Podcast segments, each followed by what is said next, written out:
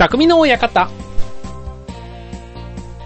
はい、今週も始まりました。匠の館パーソナリティの川崎匠です。調和表 .com の協力でオンエアしております。はい、えー皆さん、こんにちは。ということでね、今日は珍しく日中の収録でございます。はい。えー、はい、ということでね、いつもは朝早かったり夜遅かったりなんですけどね、今日はね、みんなが起きてるなんか時間にこそこそ収録をしておりますが、はい、あの、いつね、こう、妨害が来るかわからないのでね、こう、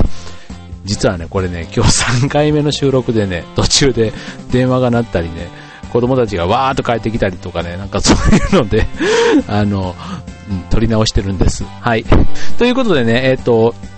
今週の匠の館ですけども、えっ、と、はい、もう4月もね、半ばになりました。先週までね、桜がね、あの、綺麗に咲いてましたよね。はい。もうね、なんか、春の嵐みたいなね、風で、こっちの方の桜はすっかりもうね、すべて散ってしまった感じですけども、ね、なんかニュースなんかではね、大阪のあの、桜のね、通り抜け、えっ、と、造幣局、ね、の通り抜けが有名ですけども、それが始まったなんていうニュースもあってね、ね、桜の種類が違うんですかね。なんか、全国的に言えば南の方から早く咲いて、ね、あのー順番にこう北上していくイメージがありますけど、まあ、桜の種類が違うのか、まあ、今はね、満開の地域もあるということで、はい、あの、それぞれね、桜の種類に応じて、こうね、あのね、楽しめるというのはね、またいいじゃないですかね。はい。えーっとね、そう、僕ね、あの、先週、あの、高知に行ってたんですけどね、そう、高知でね、あの、植林というね、あの木を植えるやつね、うん、やつを、あの、体験させてもらったんですね。はい。で、まあ、その植林活動の一環で、あの、森を守る活動ということで、えーっとね、まあ、間伐っていうね、あの、木をこう間引くやつ、作業をね、させてもらったんですけど、あの、チェーンソーを使って、あの、切るわけですよ。うん。でもね、またこれがね、なかなかね、こう、奥が深いというか、切らせてもらった時もね、樹齢50年ぐらいの木を切るんですけど、うん。なんかそんな育ったのに切っていいのかなっていうようなやつも、やっぱりね、こう森っていう全体を見た場合に、うん。やっぱりそういうのも、こう、他の、こう、一本だけ育ちすぎてるような木は切らないとダメっていうね。なんか出る杭を切るみたいな、なんかそんな感じにも見えるんですけど、うん。なんかそういうね、あの、一定のルールがあって、こう切るお手伝いをさせていただいたんですけども、あとそれで、あの、植林ということで、この間桜の木をね、植えさせてもらったんですね。はい。ということでね、まあ、あの、ね、この季節桜、毎年のようにね、こう桜並木とかで綺麗な桜を見ていますけども、ね、ああいう桜も、なんとこう30年、40年ぐらいね、こう経たないとあれぐらい立派なものにならないということで、ね、僕の植えた桜は、まだ1メーターぐらいのね、ほんの苗木で、花をつけるのもね、まだ3年ぐらいはかかるんじゃないか、なんて言われてましたけども、はい、あの、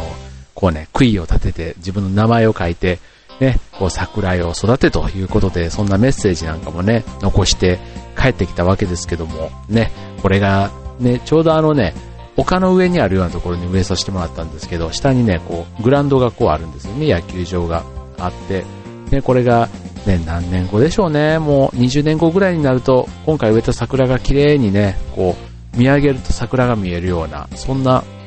グラウンドでしたけども、うん。なんか、そんな風景になればいいなと。なんか、いつかその下でね、なんかこう、一杯飲めるようなことがあれば、もうすごく、なんか感無量のような気がしています。はい。もうね、なんか、こう旅行先というか、そういうね、あの、行った先にね、こう自分の子供じゃないですけども、うん、なんかその、こう、ね、桜をこう、なんか植えてきたことがね、なんかね、こう、また成長するじゃないですか。だからこう、5年後、10年後じゃないですけど、なんかね、こう、気になる地域、気になる地域になりましたね、高知がね。またぜひね、ちょっと、あの、自分の植えた桜の育ちっぷりをね、見に行きたいなと思っているんですけども。はい。ということで、今週の匠の館は、まあ、4月中旬、えっ、とね、春ね、本番ということでね、えっと、まあ、4月から、こう、新しくね、もう新学期にもなれば、ね、いろいろ新しいものが始まります。そんな中で、あの、春のね、新しいエンターテインメントということで、えっと、春の映画とね、春のドラマの紹介をしたいなと思います。えー、何を紹介するかはこの後のお楽しみということで、今週も匠の方、どうぞよろしくお願いします。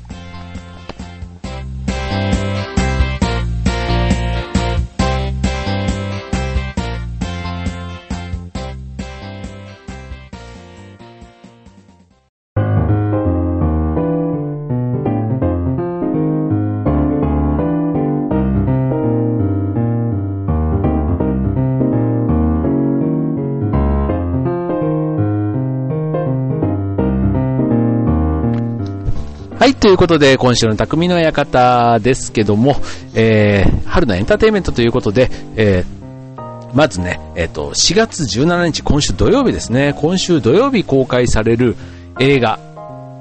ね、なんでしょう。えー、そう、4月17日ってね、結構ね、いろんな映画がね、実は公開されるんですね。はい、えー、っとね、例えば、クレヨンしんちゃん、超軸は嵐を呼ぶオラの花嫁、あとね、名探偵コナン、天空のロストシップ、何パーセントかれてロストシップ。あとね、のだめカンタービレ最終楽章後編ということで、これね、17日公開される映画なんですけども、その中でももう一つ、えー、アリス・イン・ワンダーランド、えー、不思議の国の扉が今開く鮮やかな映像と成長の物語ということで、えー、はい。ということでね、今週はね、このまず映画についてはね、アリス・イン・ワンダーランドご紹介したいと思います。これね、あのー一部の劇場映画館を除いてね 3D で上映されるということで、うん、またねこの不思議ワールドがねさらにこう強烈なインパクトでねあのアバターの 3D なんかはすごくあの印象的でいろんな人がね逆に酔うぐらいのね あの臨場感がある映画に仕上がっていましたけどもはいこちらアリス・イン・ワンダーランドもどんな感じでね 3D が楽しめるのかねすごく楽しみですよね。あの監督はね、あのおなじみティン・バートンです。ティン・バートン監督が、あの不思議の国のアリスのね、ヒロインのその後の、えー、描いた、えっと、19歳のアリスがね、主人公ということでね、これあの、あと、ジョニー・デップがね、あの、あの緑のね、瞳で、こう、髪の毛がこう赤いね、こう帽子をかぶった、あれ帽子屋さんの設定なんですよね。帽子屋、マッドハッターというね、を演じるジョニー・デップ、あとね、あの、他にもこうユニークなキャラクターで言うと、えー、っとね、赤の女王っていうね、でこれあの、赤の女王ってこのティム・バートン監督の奥様なんですよね。奥さんであるあのヘレナ・ボナム・カーターというね、あの頭の大きい赤の女王というのがね、この存在感もすごく目立ってますよね。で、これまあね、ちょっと話のね、あのストーリーはね、ぜひあの映画館で見ていただけたらと思うんですけども、あのストーリーがね、まさにこの10 9歳のアリスということで、少女ではない、まさにね、大人になっていくこのね、大人への扉を開ける世代のね、こう誰もが感じるこう悩みとか葛藤を、まあ、描いているということで、その中でも、こう、いろんなね、こう、怖が、怖いとかね、こう、ね、あるじゃないですか、この10代最後のね、こう、そんな中で、こう、勇気をね、振り起こして、こう、赤の女王に、ね、支配された国に挑んでいく、まさにそういうね、あの、ワンダーランドをね、こう闇に追い込んだ赤の女王と戦っていくっていうね、なんかこう自分自身の迷いとか弱さとこう戦いながらね、明るい未来を目指す。なんか今のね、日本経済というか日本社会に、まあ、なんかある意味似ているというか、こういうファンタジーで仕上げてもらえると、そう妙にリアルじゃないけども、なんか自分に、この主人公のアリスに置き換えた時に、うん、なんか勇気をもらえる、そんな映画になってるのかななんてね、あの、あらすじを見てるだけでもそんな風に思いますよね。うん。あとね、これね、登場人物がね、結構ね、芋虫とかね、うさぎとか猫とかね、あの、おなじみのアリスに出てくる、あの、様々なキャラクターが、ね、あの、アリスをこう励ましたり、これ多分ね、あの、不思議の国のアリスなんで、多分そういう話になっていくんだと思うんですけども、それがね、あの自分もポスターとか見てる感じだと、こうね、妙にこうね、またリアルに、こう、入って、入り込んでくるんだろうなっていうところが、すごくね、こう、なんだろう、こうアリスの人柄というか、うん。またこのヒロインのね、女の子は、宮鷲コースカというね、あの、あまりこう、ね、日本では知られてない女優さんですけども、なんかこう、初々しさの中にこの毅然な感じがね、こう、ポスターからもガンとこう入って、伝わってくるところがあるんですけども、ね、そんな、あの、ジョニー・デップだけじゃない、このね、あの、魅力いっぱいのキャラクターが出る、アリス・イン・ワンダーランド。うん。で、僕はね、この4月17日公開の映画の中では、特に、で、なんて言うと特になんて言うとちょっと怒られちゃうかな。うん。でも、特におすすめしたい映画だと思います。ぜひね、あの春、ね、この今週土曜日からの公開ですから、はい、もうね、ちょっと、アメリカではね、すごく、すごい興行収入だったと言いますので、うん、ね、すごくやっぱり混雑することはね、あの、間違いないんでしょうけど、はい。ぜひね、これ多分ゴールデンウィークもね、ずっとやっているかと思いますし、ね、あの、ぜひ、うん、あの、見に行ってみてはいかがでしょうか。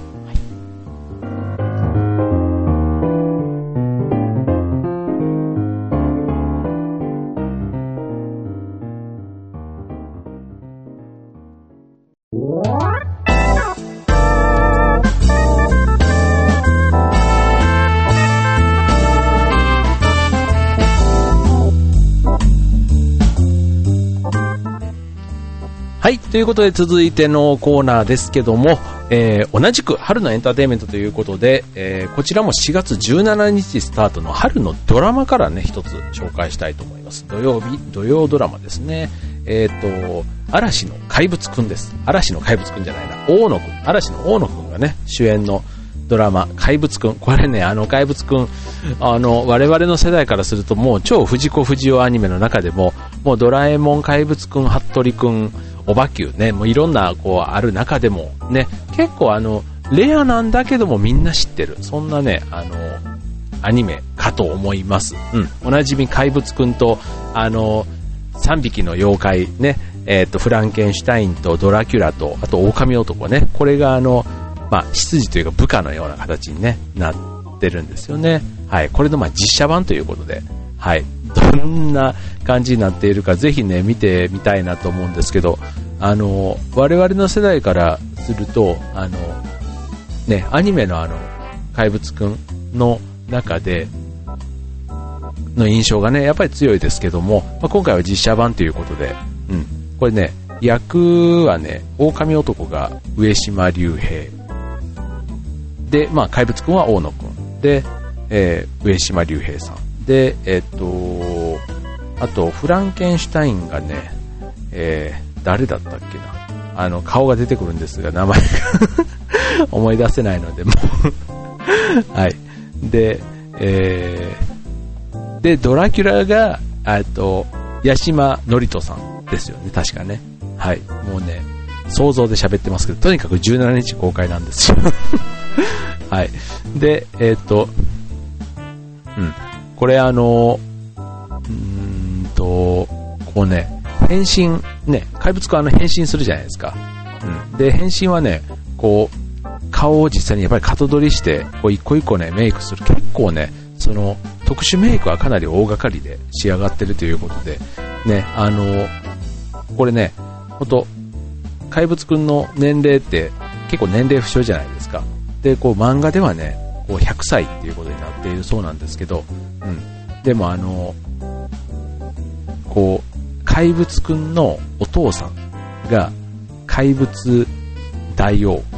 ていう言うんですけど、怪物大王はね、2万歳らしいんですよね。だから、2万歳のうちの100歳だから、えー、っとね、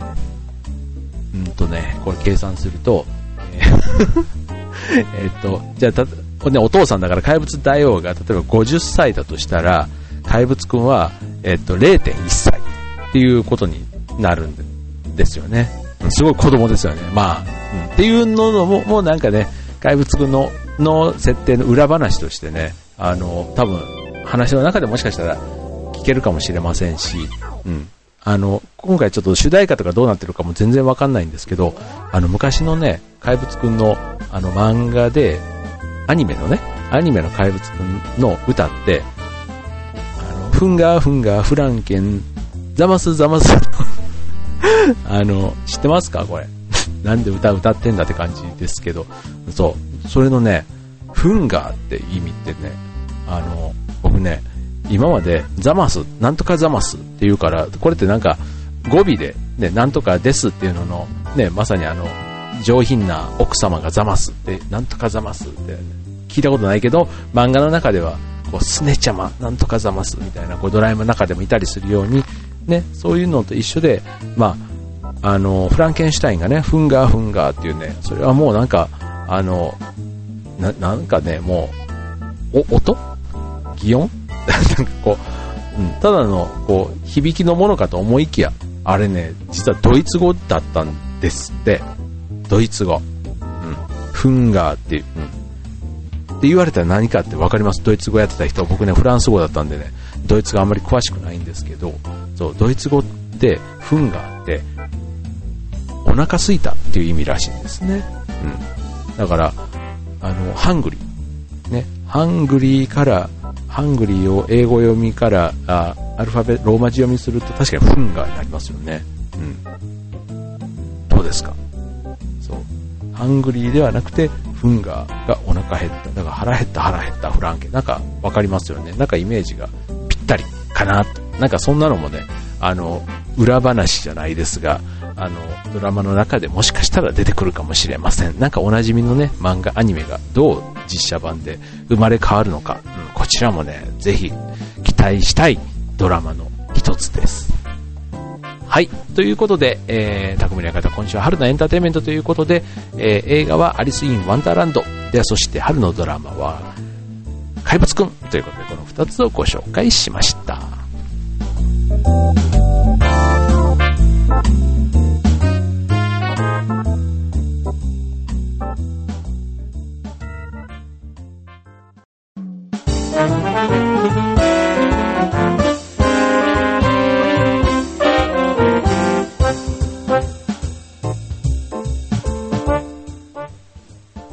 はい。ということで、匠の館は、はい。えー、今週ここまでになりますが、えっ、ー、と、今週ね、僕日曜日、今年2回目のね、フルマラソンが予定されてるんですね。あの、茨城の霞ヶ浦というね、日本で2番目に大きな湖の湖畔をね、走る霞ヶ浦マラソンというのがありまして、はい。もうね、今年は四半期に1回は出るということで、今年2回目になりますが、まあ、体調はね、至って元気なんですけどね、あの、年の目標がね、マラソンでフルを4時間半を切るというのをね、ちょっと実はね、みんなに目標宣言を声高らかにやっていまして、はい。で、今回2回目のチャレンジで、前回はね、一応自己ベストなんですけど、4時間45分だったんですね。で、これがまたね、気候が結構いい条件だったにもかかわらず、うん、4時間45分で終わってしまったので、まあ、今回はね、ちょっと、天気はね、晴れなんです。天気は晴れなので、うん、ぜひね、ここでちょっと記録更新と行きたいところなんですが、うん、ちょっとね、あの、うん、まだ不安要素いっぱいですけども、はい、なんとか、ね、頑張ってきて、来、次回の放送で、えー、結果報告をしたいと思います。はい。あとは今週4月17日、さっきも言いました、アリス・イン・ワンダーランド怪物くんのお披露目の日と合わせて、えー、調和平和初のね、リスナーイベントが予定されています。リスナーと一緒にボーリングを楽しんじゃおうイエーイということで、はい、ボーリング大会が予定されています。場所は千葉県の津田沼というところでね、えー、詳しくはね、えー、長平のホームページから、えっ、ー、と、場所とか確認してください。はい、まだね、定員というか、定員は大丈夫です。きっと大丈夫です。来たい方はぜひ、えー、ご連絡ください。お待ちしております。はい。ということで、えー、ね、今日ね、実はあの、他にもね、いっぱいなんか、あの、小ネタはね、満載だったんですけど、あの、またね、ちょっと高知の話なんかもね、ほんとね、桂浜、龍馬ね、龍馬とかね、僕初めて行った県だったんで、いろんな、ちょっとあの、そういう龍馬にまつわるね、話なんかもしてみたかったんですけども、ちょっとね、時間も来てしまいましたので、えー、匠の館は今日はここまで。ではね、今週も皆さん元気に過ごしましょう。じゃあね、バイバイ。